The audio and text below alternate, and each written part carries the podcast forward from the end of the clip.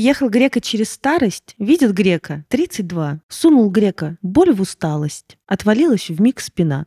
Привет, это мы расстались. За микрофонами Никита Савельев и Анастасия Ершова. Нам недавно стукнуло по 32, поэтому сегодня мы обсуждаем, как же все-таки пережить возрастные изменения. Почему нам иногда нехорошо, когда мы замечаем первые признаки возрастных изменений, и как все-таки жить с тем, что мы не молодеем.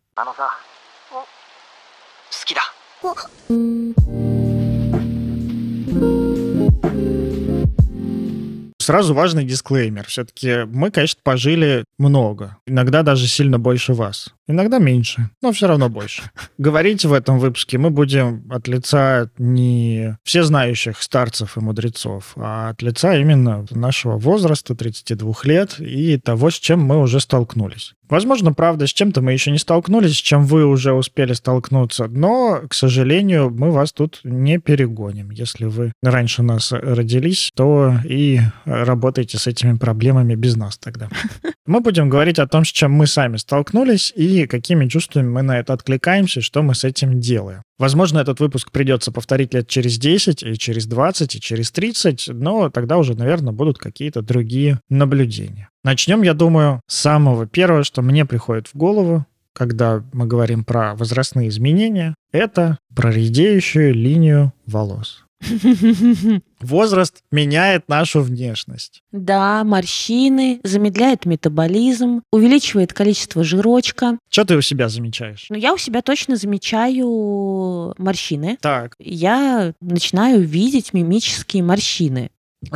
Я перестаю видеть просто звук деда.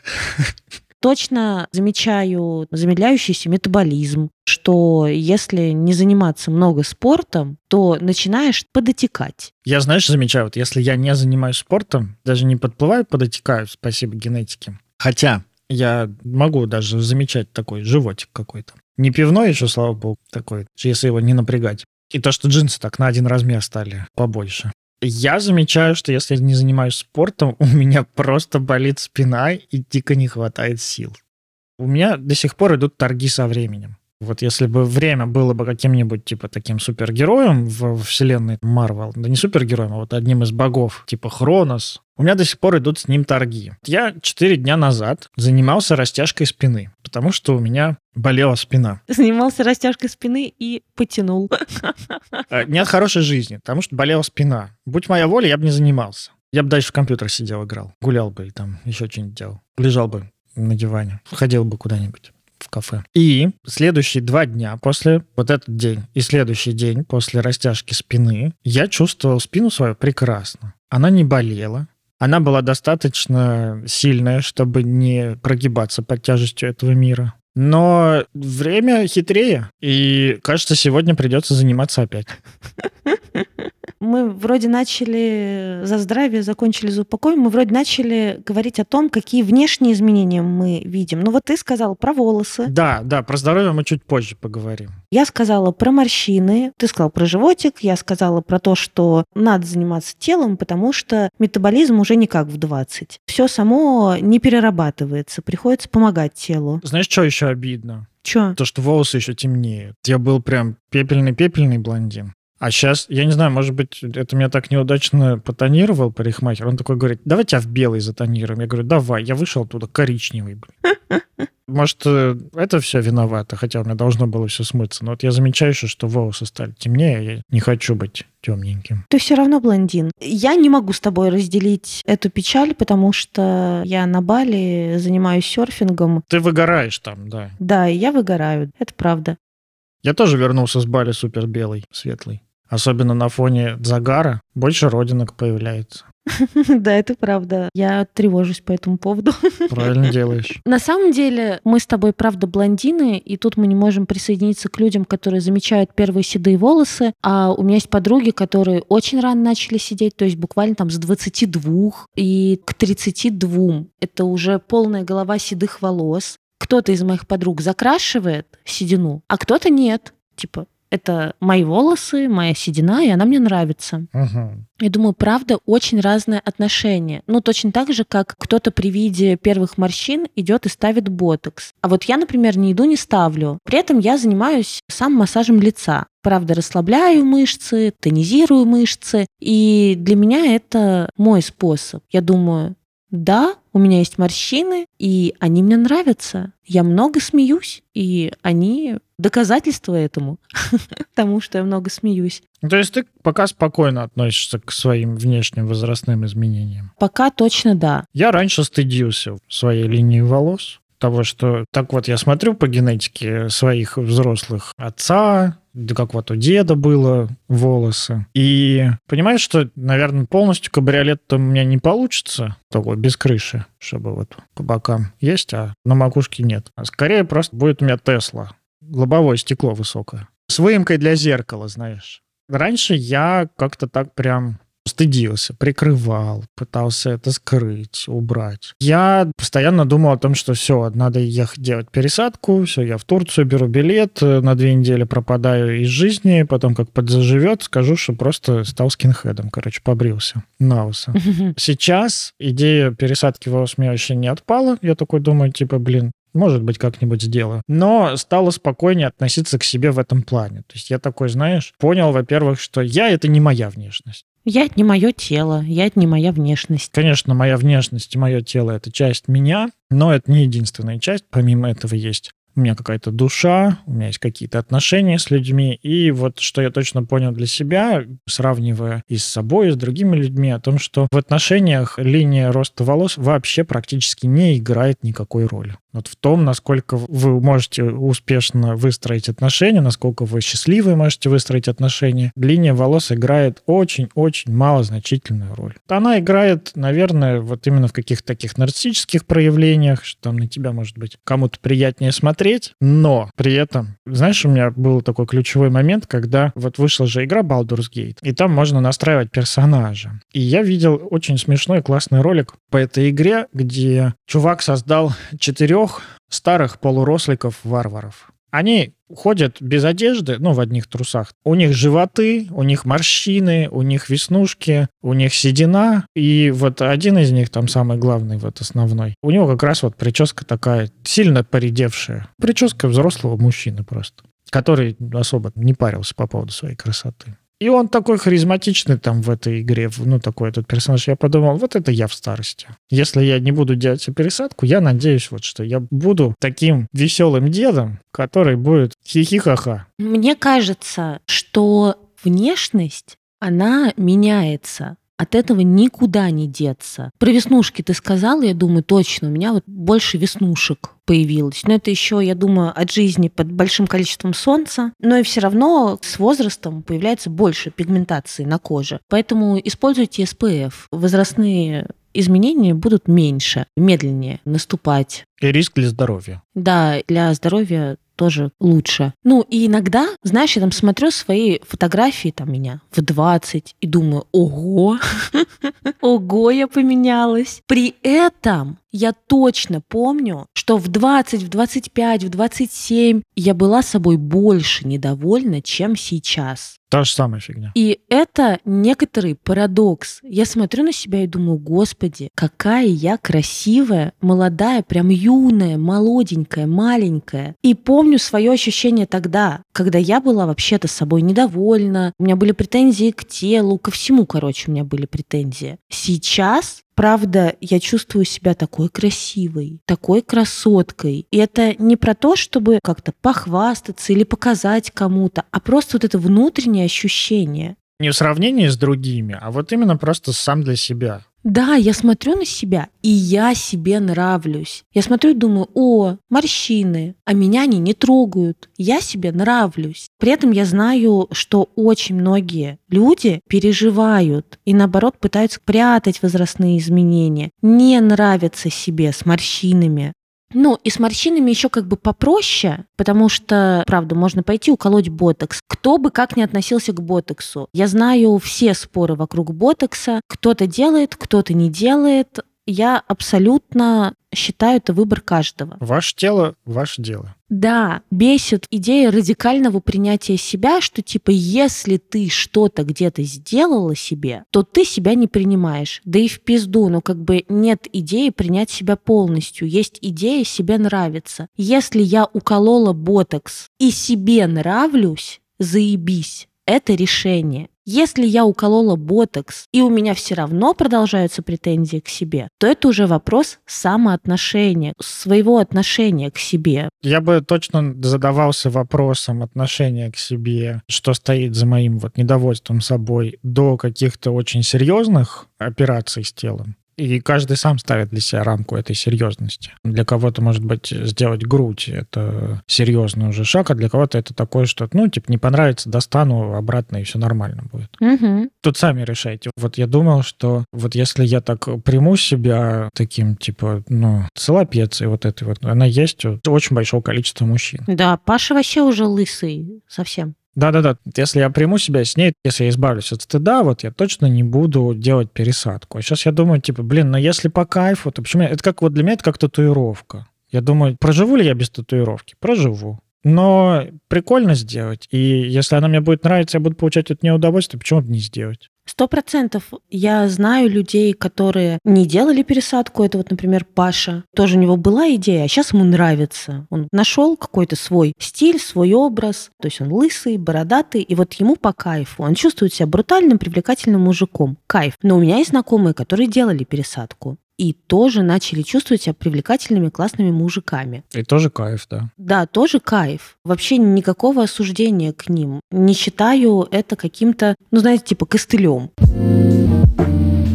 Настя приболела, и я сегодня буду в середине выпуска один. Расскажу тогда вам сказку.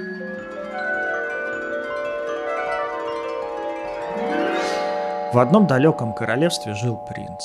Было у него увлечение, он любил ходить по лесу, громко петь короля и шута, чтобы отпугивать медведей, и собирать ягоды.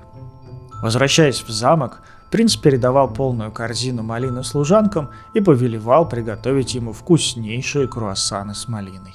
Так продолжалась размеренная жизнь, пока злой колдун не заточил зуб на нашего принца.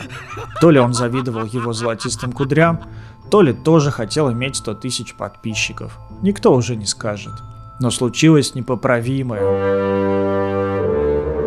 Принц перестал видеть цвета и не мог больше отличить малину от других несъедобных и ядовитых ягод. Загрустил принц, ведь никого из слуг он отправить за ягодами не мог. Был слишком добр и боялся, что они не справятся с медведями. И вот гулял однажды он грустный по лесу, уныло напевал лесника, как не заметил яму под упавшим деревом и не провалился в нее. «Ну все», — подумал принц, — «так и пришел мой конец. Останусь тут умирать, да еще и несчастный, без вкуса малины на губах, как без поцелуя принцессы». Уже начинало темнеть, как услышал он издалека знакомые слова. «Ты осталась с ним вдвоем, не зная ничего о нем». На миг в груди принца что-то радостно затрепыхалось, а из леса, приближаясь к яме, продолжало раздаваться. «Что для всех опасен он, наплевать тебе». И тут принц не выдержал, и что было воздуха в легких, закричал. «И ты попала к настоящему колдуну, он загубил таких, как ты, не одну». В момент все звуки леса утихли.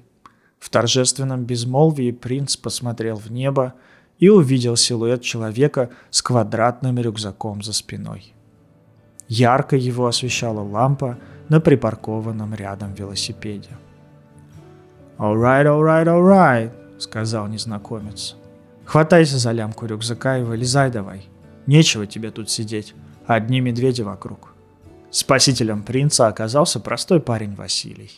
В своем квадратном рюкзаке он вез домашние блинчики от самоката, полутвердый сыр с трюфелем самокат, ароматный зеленый чай 4 ягоды, бутылку воды, переносную горелку с чайником и 2 хрустящих круассана с малиной и миндалем. Вез себя домой, потому что ехал с работы, но решил поделиться с оголодавшим принцем. Так они и просидели до рассвета, распевая весь концертный альбом «Мертвый анархист», чтобы отпугивать медведей, а между песнями угощались вкусными круассанами и не только. А потом Василий подвез принца до дворца. Чтобы снова встретиться, порекомендовал установить приложение «Самоката» на телефон и показал, в какой категории найти другие натуральные продукты от «Самоката», особенно дорогие сердцу принца круассаны с малиной и миндалем. Принц от такого озарения вновь стал видеть цвета, да еще краше, чем раньше. Он отпустил всех слуг, стал жить один и регулярно заказывать продукты из «Самоката», ведь так гораздо выгоднее и быстрее. А злой колдун, как оказалось, вовсе был не злой, а просто расстроился, что забыл заказать в «Самокате» свежие манго из Бразилии. И вы, мои дорогие слушатели, чтобы случайно не стать злыми колдунами и не попасть к ним, заказывайте продукты в «Самокате». А наш промокод «Расстались 20» латиницей большими буквами слитно даст скидку 20% на первый заказ от 800 до 3000 рублей. А если вы уже пользуетесь «Самокатом», промокод «Расстались 10» латиницей большими буквами слитно даст скидку 10% на продукты под брендом «Самокат» при заказе от 700 рублей.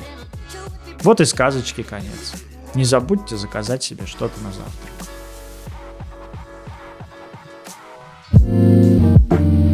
Вот, знаешь, у меня здесь появляется такая идея. Мы же говорим о том, как относиться к себе в разрезе возрастных изменений. И я думаю, для меня здесь важное слово — это слово «аутентичность». Насколько мое внутреннее соответствует моему внешнему. Если я, правда, очень сильно стыжусь своего возраста, если я очень сильно стыжусь своих изменений, даже стараюсь просто делать вид, что не стыжусь, это получится неаутентично. Это, правда, не вызывает какого-то чувственного отклика к человеку. Но что-то здесь не так. Есть такое. Вот, знаете, можно посмотреть на разных людей, и вот на некоторых людей смотришь и думаешь, типа, блин, он вроде, правда, какой-то, не идеальный, но...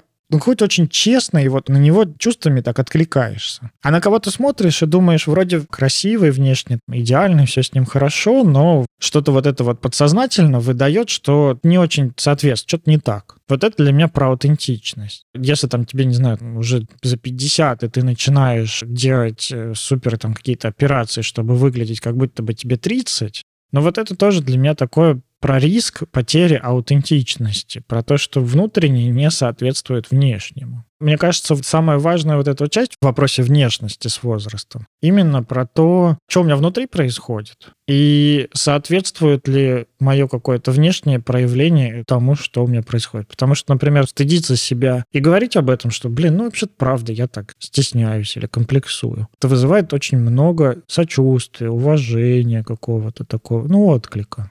При этом ты говоришь про аутентичность, да, и про соответствие возрасту. Я думаю, очень часто же мы еще сложно принимаем возрастные изменения в тот момент, когда человек, знаешь, сколько тебе лет?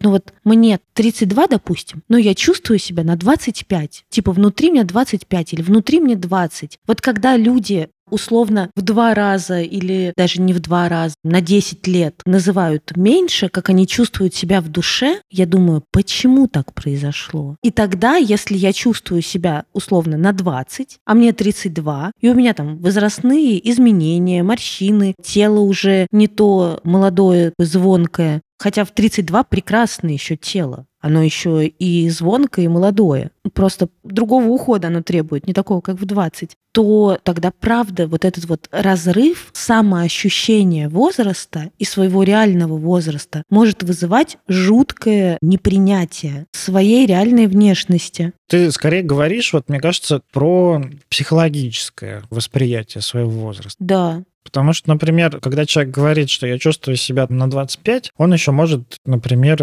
иметь в виду физическое состояние, то, что у него тело ухожено, он занимается как-то зарядкой, занимается своим телом, а он ничем не болеет. И тогда он говорит, я физически себя чувствую на 25. Это одно. Другое дело, когда, правда, человек говорит, мне 32, но вот мой психологический возраст 16. Да-да-да, я про это. Тогда встает вопрос, ну а почему он у тебя остановился? Почему у тебя возраст твоего тела увеличивается, а психологический возраст остановился? Где ты остался? Ну и почему ты там остался? И тогда тоже, наверное, правда, возникает вопрос. Ты вот говоришь, тоже мне не очень близка эта идея, что я там занимаюсь зарядкой, здоров, полон сил, и поэтому мое тело 25-летнее. Думаю, в 25, например, вот я была жутким дрищом. Ну, в смысле, у меня вообще не было никакой мышечной массы, гораздо был ниже контакт с телом. При этом сейчас, я говорю, мне 32. Мне говорят, о, ты выглядишь моложе. Я думаю, а где, блядь, эта энциклопедия, как выглядят люди в 32 и в 25, например. И ты вот смотришь и думаешь, ебать, по этой энциклопедии мое тело, конечно, выглядит на 25. Ну просто я занимаюсь спортом, я дохера гребу, я хожу на тренировки, я укрепляю мышцы, делаю массажи. И просто в 32 мое тело здорово. Мое 32-летнее тело, оно ровно столько пробыло на этой планете.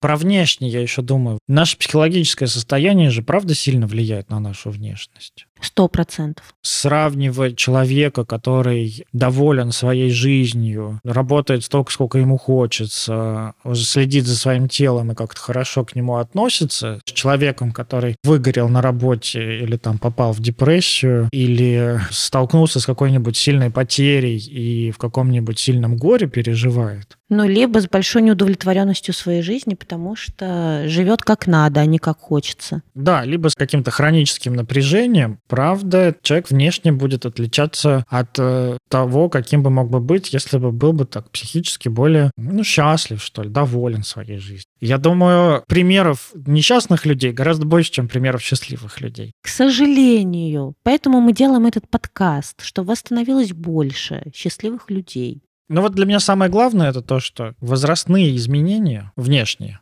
практически никак не влияют на качество наших отношений с другими людьми. На качество меня как человека тоже не влияют. Я не становлюсь хуже с морщинами. Да-да-да. Вот я думаю еще, вот если говорить тогда уже в разрезе достижений и вот каком-то таком нарциссическом разрезе, то, ну, наверное, внешность вот в нарциссическом разрезе, ну, вот именно в достижениях влияет все-таки больше, чем в отношениях. Но все еще не лишает нас возможности быть успешными, достигать того, чего мы хотим, что-то пробовать новое, изучать и открывать для себя. В общем, внешность переоценена. Это правда, но вот что невозможно переоценить, так это здоровье. Предлагаю переходить к следующему пункту наших возрастных изменений, и это как раз то самое тело. Здоровье, физическое. И вот здесь вступает, мне кажется, важное чувство. Вот оно, наверное, есть и во внешности, но со здоровьем оно чуть более, для меня, по крайней мере, оно чуть более заметно. Это чувство грусти. Грусть — это чувство, которое у нас происходит при потере чего-то. Мы прощаемся так с чем-то. Грусть — это вот переживание расставания, грубо говоря. И для меня, например, в каких-то возрастных изменениях в сфере здоровья грусть — это про то, что я мог, например, долго не спать и просыпаться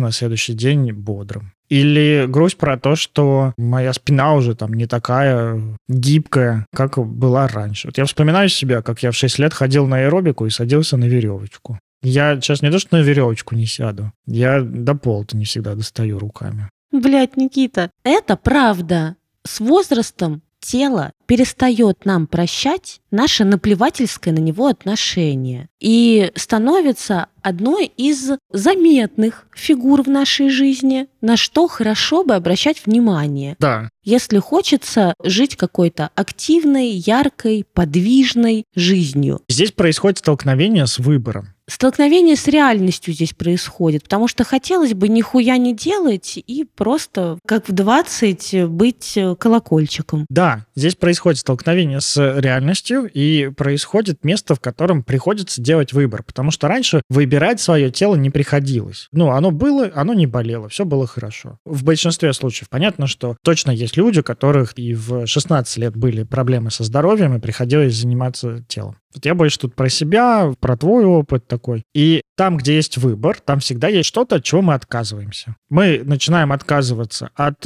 большого употребления алкоголя, чтобы голова не болела. Мы начинаем отказываться от позднего отхода ко сну.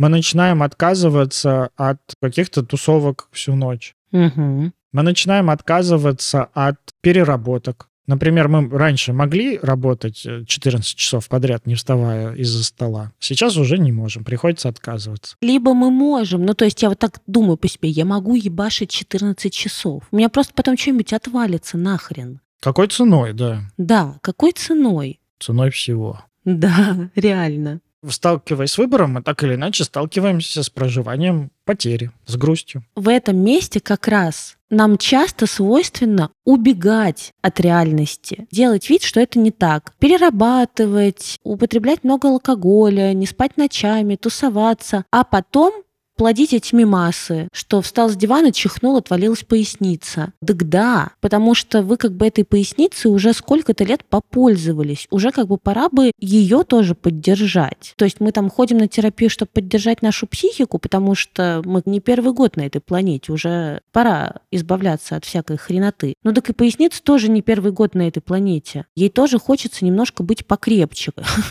Нет, покрепче она сама становится, просто затвердевает, превращается. Ей хочется быть погибче, посвободнее. Ну или погибче. Короче, ты вот абсолютно правильно сказал, ты такой перечисляешь то.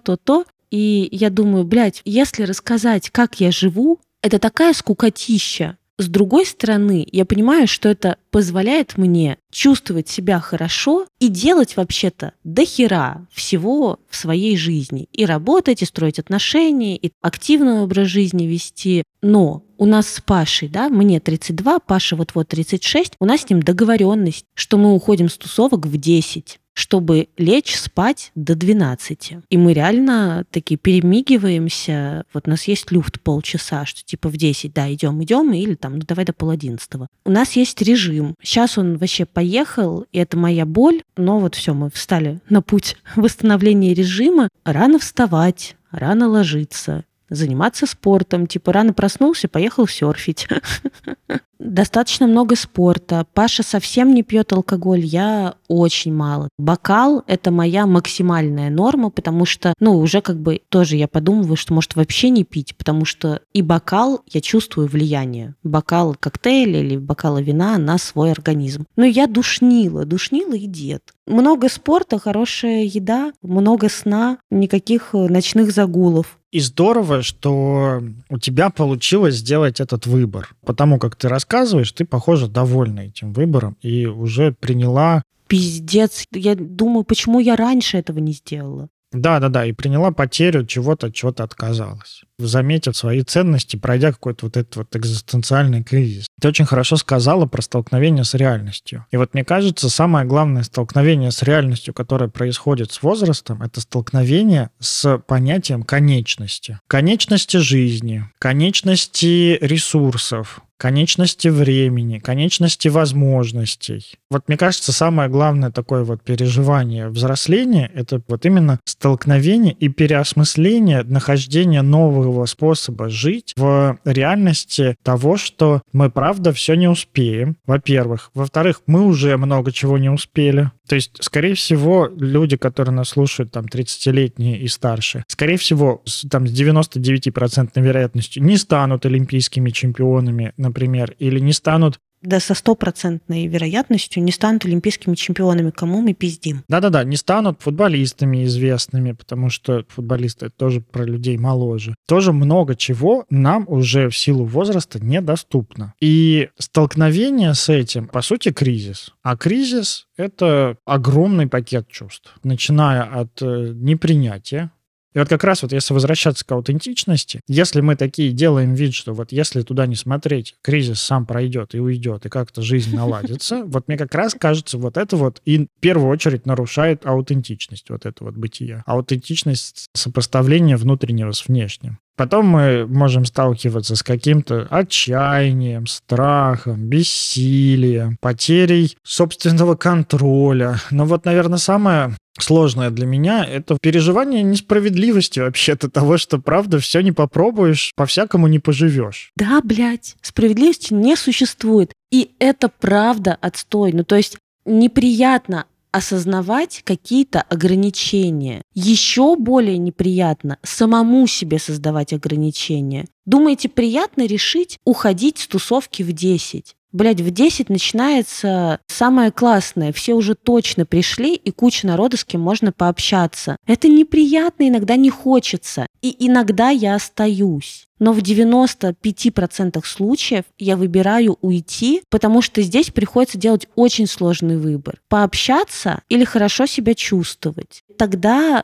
чтобы признать реальность, нужно еще и немножко подсобрать свои ценности. Я точно в ценностях прожить долго. Я хочу в 50 сама разгребать волну, вставать на доску и уезжать ее. И я вижу таких взрослых женщин на лайнапе, и я безумно ими восхищаюсь.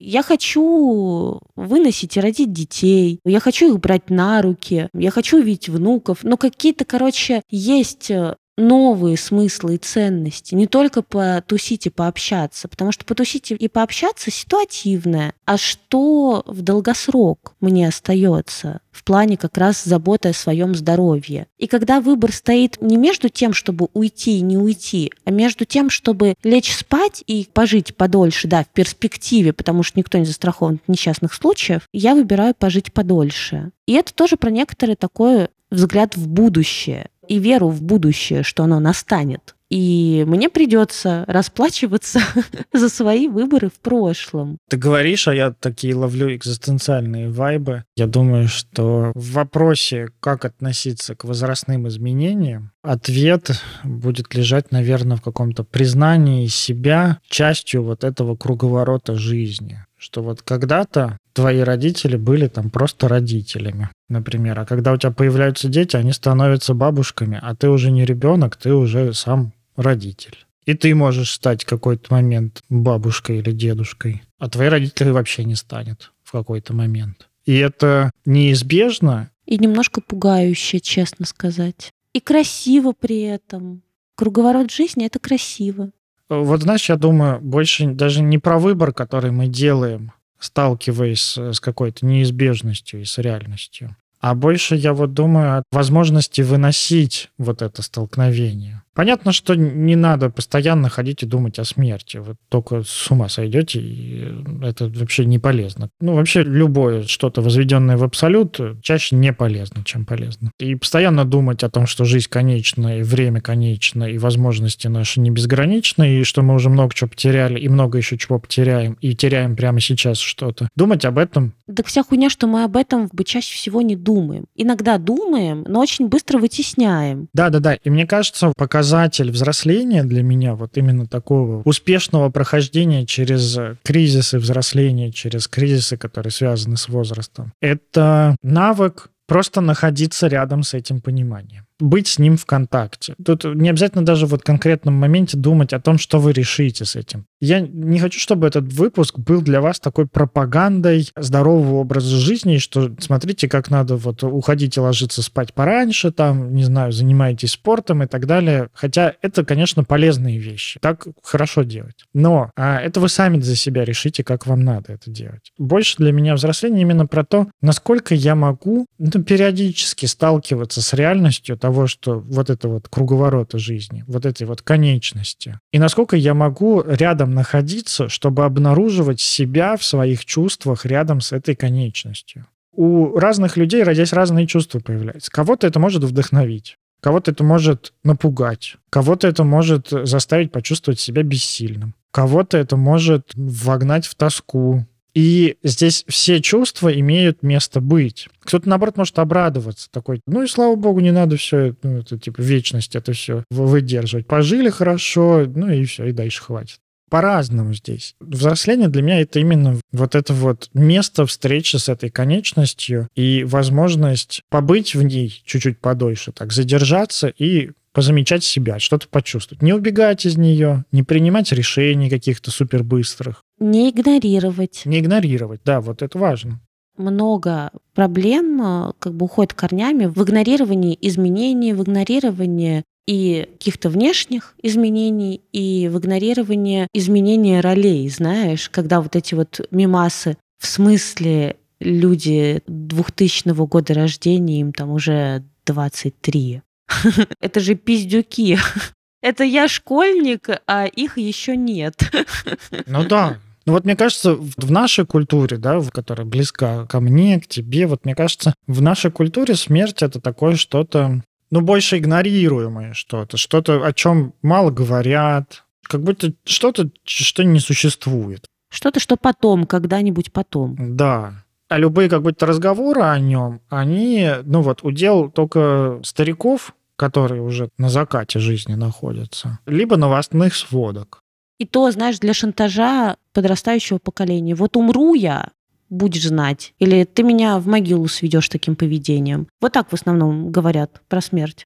Не обязательно. Мне кажется, важно легализовать разговоры, мысли и чувства, которые возникают в связи с конечностью жизни, возможностей и ресурсов. Будь-то бы вот они легализованы только для людей, которые уже в возрасте, которые уже такие, типа, думают об этом. Типа, если там 30-летний начнет говорить про смерть, и он не болеет чем-то смертельным, а просто вдруг решил поговорить про смерть. Как будто бы это что-то сразу все ужаса нагнал, все пипец. Понятно, что постоянно об этом говорить тоже приятного мало. И постоянно об этом думать приятного мало. И вы после прослушивания этого выпуска не загоняйте себя в такие постоянные размышления, а лучше пойдите поделайте что-нибудь приятное, веселое, радостное. Но когда-нибудь все равно вернитесь к этой мысли.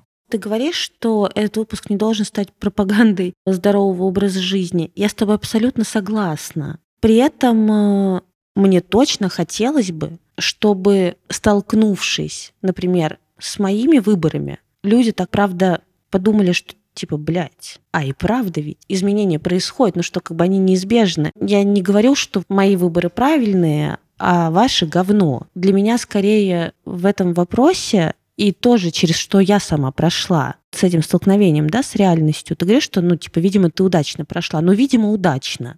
Тут, правда, несколько факторов сложилось. Я не могу сказать, что я, типа, за один день к этому пришла. Но один из факторов — это именно вот это вот столкновение с тем, что мои выборы влияют на качество моей жизни. И что качество моей жизни и качество моего самочувствия, оно уже не автоматом. А в 20 было автоматом. А сейчас есть некоторые мои усилия. Например, усилия на то, чтобы сложить какие-то привычки новые. Новые для меня и соответствующие моему возрасту, новому тоже. Ты говоришь, мне кажется, так больше про физиологическое качество жизни, а есть еще насыщенность жизни жизнью. И физическое наше состояние, самочувствие, правда, влияет на насыщенность жизни жизнью, потому что, ну, ты просто не можешь жить жизнь, если ты болеешь, у тебя депрессия. Потому что наша эмоционалочка сильно опирается на нашу телесность. Это мы с тобой, как гештальтерапевты, да, хорошо знаем. Да, взаимосвязано. Тут важное место, вот мне кажется, это тоже такое переживание, с которым сталкиваются люди, когда думают про возраст, вообще даже просто про время, которые думают. Это переживание, сколько жизни в моей жизни. Это правда. Очень сильно мы сталкиваемся либо с переживанием о том, что я что-то не успел, и ты говорил в выпуске, да, вот в этом, что мы уже дохера всего не успели и дохера еще всего не успеем. При этом есть какие-то штуки, которые я как будто бы успею всегда. То есть я их держу в голове, но откладываю. Такой немножко синдром отложенной жизни во имя чего-то другого. Я думаю, что когда мы сталкиваемся с тем, что, блядь, а время идет, конечно, а я не делал то, что хотел, вот это тоже может вызывать очень много сожаления о том, что я не делал то, что хотел, о том, что я не говорил, что чувствовал, или не делаю до сих пор. Хочу поехать, путешествовать, но в итоге в отпуске еду там на дачу помогать родственникам. И тогда у меня как будто бы уже такое пресыщение родственниками. Я не очень переживаю про их конечность. И недонасыщение своей собственной жизни своими собственными интересами. И вот тут тогда тоже возрастные изменения могут нас наталкивать на то, что типа, блядь, а я вообще для себя поживу ли? Это хорошая идея. Я вот, знаешь, думаю, бывает время, когда ты смотришь, например, на прошедший там месяц и думаешь, ну, охренеть. Он настолько насыщенный. Бывает, короче, такое состояние, в котором думаешь, ну, вот сейчас и помереть можно. Типа, я доволен своей жизнью, хорошо. А бывает, правда, состояние, как будто просто мимо проскочило что-то, вот переживание какое-то такое. Ну вот, наверное, правда, вот так для меня больше качество жизни, оно связано... Ну и вот, и мое предположение о том, что там в конце своей жизни я буду думать именно вот про сколько было вот такой жизни в моей жизни. Потому что даже не сколько времени я прожил. Можно прожить и 100 лет. Но не чувствовать удовлетворения от этих прожитых 100 лет. Да, а можно прожить и 65, но при этом быть очень чувствительным к себе, к своим желаниям, потребностям. Даже, знаешь, вот я думаю, для меня, наверное, вот насыщенность жизни, она больше связана даже не с самим насыщением, а скорее, наоборот, с проживанием, замечанием чувств.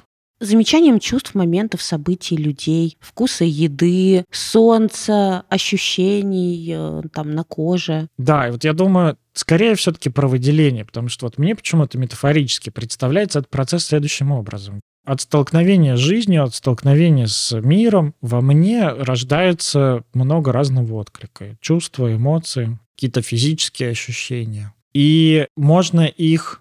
заметить и осознать, и тогда про себя вот так в голове называете чувства, типа, блин, вот мне сейчас грустно, или там вот мне сейчас тепло, вот мне сейчас нежно, вот мне сейчас обидно. Мы как бы эти чувства вот отпускаем, пропускаем через себя, они дальше куда-то так проходят дальше. Не знаю, куда они дальше проходят, но куда-то проходят, короче. И тогда, правда, вот парадоксально насыщенность жизни будет для меня значить вот именно степень моего пропускания через себя этой жизни. Это правда, не так, что моргнул и полгода пролетело, а как-то я понимаю, как я эти полгода провел. Да, но и насыщение тогда важно, потому что если я ничем не насыщаюсь в этой жизни, то мне и выделять нечего. Короче, вот мы так и пришли к глотательно-какательной функции.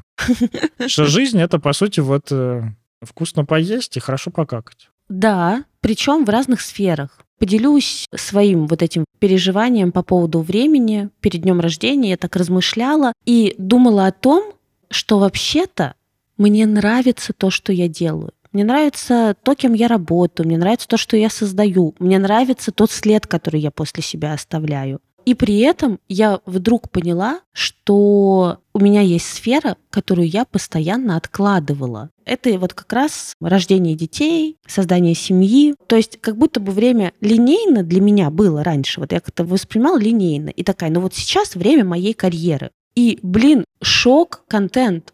Я сейчас в своей карьере чувствую, что вот у меня все хорошо, все на своих местах. И я вдруг подумала, блядь, а вот если сейчас время карьеры, неужели наступит какая-то отсечка и такая, а сейчас время семьи? И я такая в какие-нибудь там свои 35 завершаю карьеру и начинаю строить семью. Но нет, ведь не так. И тогда почему я сдвигаю то, что является большой моей ценностью вообще-то, вот, ну, создание хороших, крепких отношений, рождения детей. Про отношения я работала, и правда, я их создала. Хорошие, крепкие. Получается, мы вообще-то уже больше года вместе. Шок. Очень быстро время прилетело. Но вот я подумала, правда, про детей. А идеального времени не настанет. Я так для себя поняла, что не настанет вот времени, когда такая вот сейчас идеально родить. И тогда нафига я это откладываю? И вот какие-то такие у меня переживания про время сейчас. И как раз переживание еще до того, как я сожалею.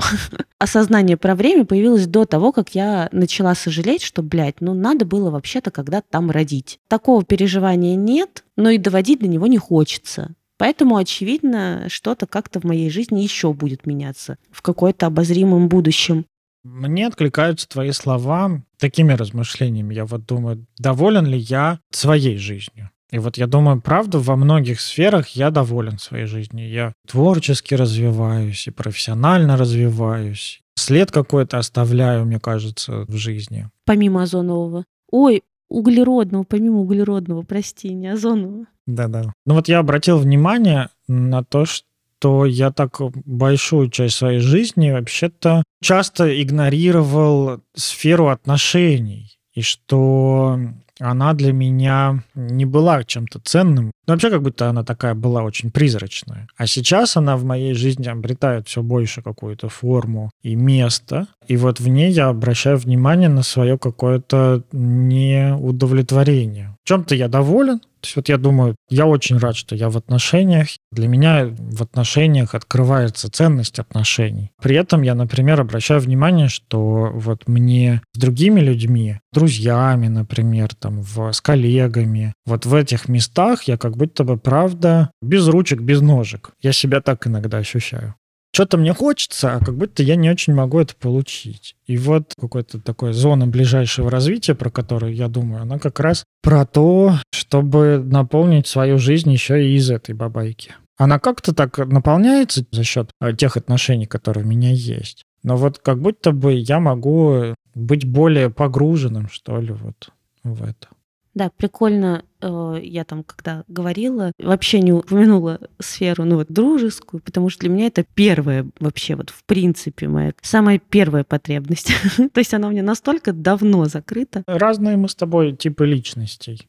Конечно, и я вот как раз хотела на этом примере сказать, что это тоже важно, замечать, как я устроен, замечать мою разницу с другими людьми, и от этого еще не сравнивать себя с другими людьми. Потому что, ну, я, например, правда, очень много вкладывалась всегда там в дружбу и в отношения, при этом меньше вкладывалась в творчество, да? А у Никиты как-то наоборот. И вот если мы начнем сравнивать себя друг с другом, то можно напороться, что типа, блядь, я вот тут что-то не так делал, а я вот тут, видимо, что-то не так делала. Мы придем к тому, что мы оба инвалиды. Мы шли просто своими дорогами. И продолжаем идти своими дорогами, сталкиваться с какими-то новыми потребностями, новыми вызовами и желательно удовлетворять возникшие, орущие потребности. Никита сейчас пошел удовлетворять потребность в дружбе и в таком окружении большом, теплом. Я, похоже, за какими-то другими потребностями пошла. Даже, знаешь, вот я так это называю, даже не в самой дружбе, потому что у меня есть дружба, у меня есть друзья.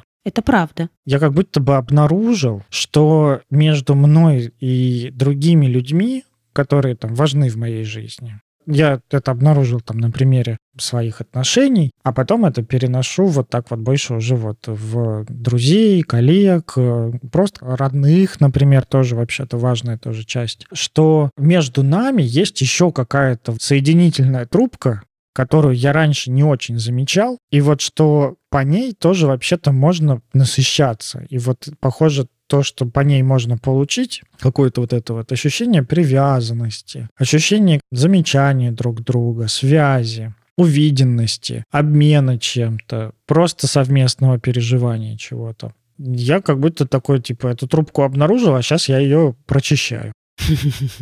И это прекрасное занятие, я считаю. Такой вот у нас предновогодний выпуск. Говорим о конечности в преддверии конца года, но как-то хорошо так получилось вырулить во что-то такое теплое, важное и наполняющее. Ну да, задуматься о том, какие мои шажочки-то, чтобы не жалеть о прошедшем времени. Какие мне нужно сделать шажочки, какие трубы прочистить. Да, и вот я думаю, знаешь, когда научаешься насыщать свою жизнь жизнью, тогда, наверное, ну, вопросы ценности, здоровья, внешности, они сами, мне кажется, встают как-то в нужное место. Потому что если ты доволен жизнью, то ты, скорее всего, хочешь пожить подольше. И тогда ты понимаешь, что, ну, тогда и надо как-то позаботиться о себе. А просто вот как-то услышать с плаката там на стене, что обязательно делай зарядку, а если ты такой, типа, да нахер. Понятно, зачем. Да, да. Вот поэтому и хорошо бы искать свои собственные «зачем». Я думаю, на этом мы можем закончить. Пожелать вам приятной рефлексии или не очень приятной, но какой-то такой. У воина только путь. Обращайте внимание на свою стойкость. Подписывайтесь на наш подкаст, рассказывайте о нем друзьям, подписывайтесь на нас в социальных сетях, пишите нам комментарии, пишите нам хорошие отзывы, плохие не пишите, ставьте 5 звезд, 1, 2, 3 или 4 не ставьте, только 5. Нажимайте лайк, говорите везде, что мы самый крутой русскоязычный подкаст и вообще распространяйте наше великое учение по миру. Надеюсь, вы поняли, что это была ирония. За микрофонами с вами сегодня Анастасия Ершова, гештальт-психотерапевт, блогер, предводитель всех счастливых и руководитель женского круга под названием «Подруга подруги». И Никита Савельев, гештальт-терапевт в процессе обучения, блогер, продюсер, предводитель всех красивых и экзистенциальный пирожок. Живите счастливо и хорошо. Пока-пока, мяу.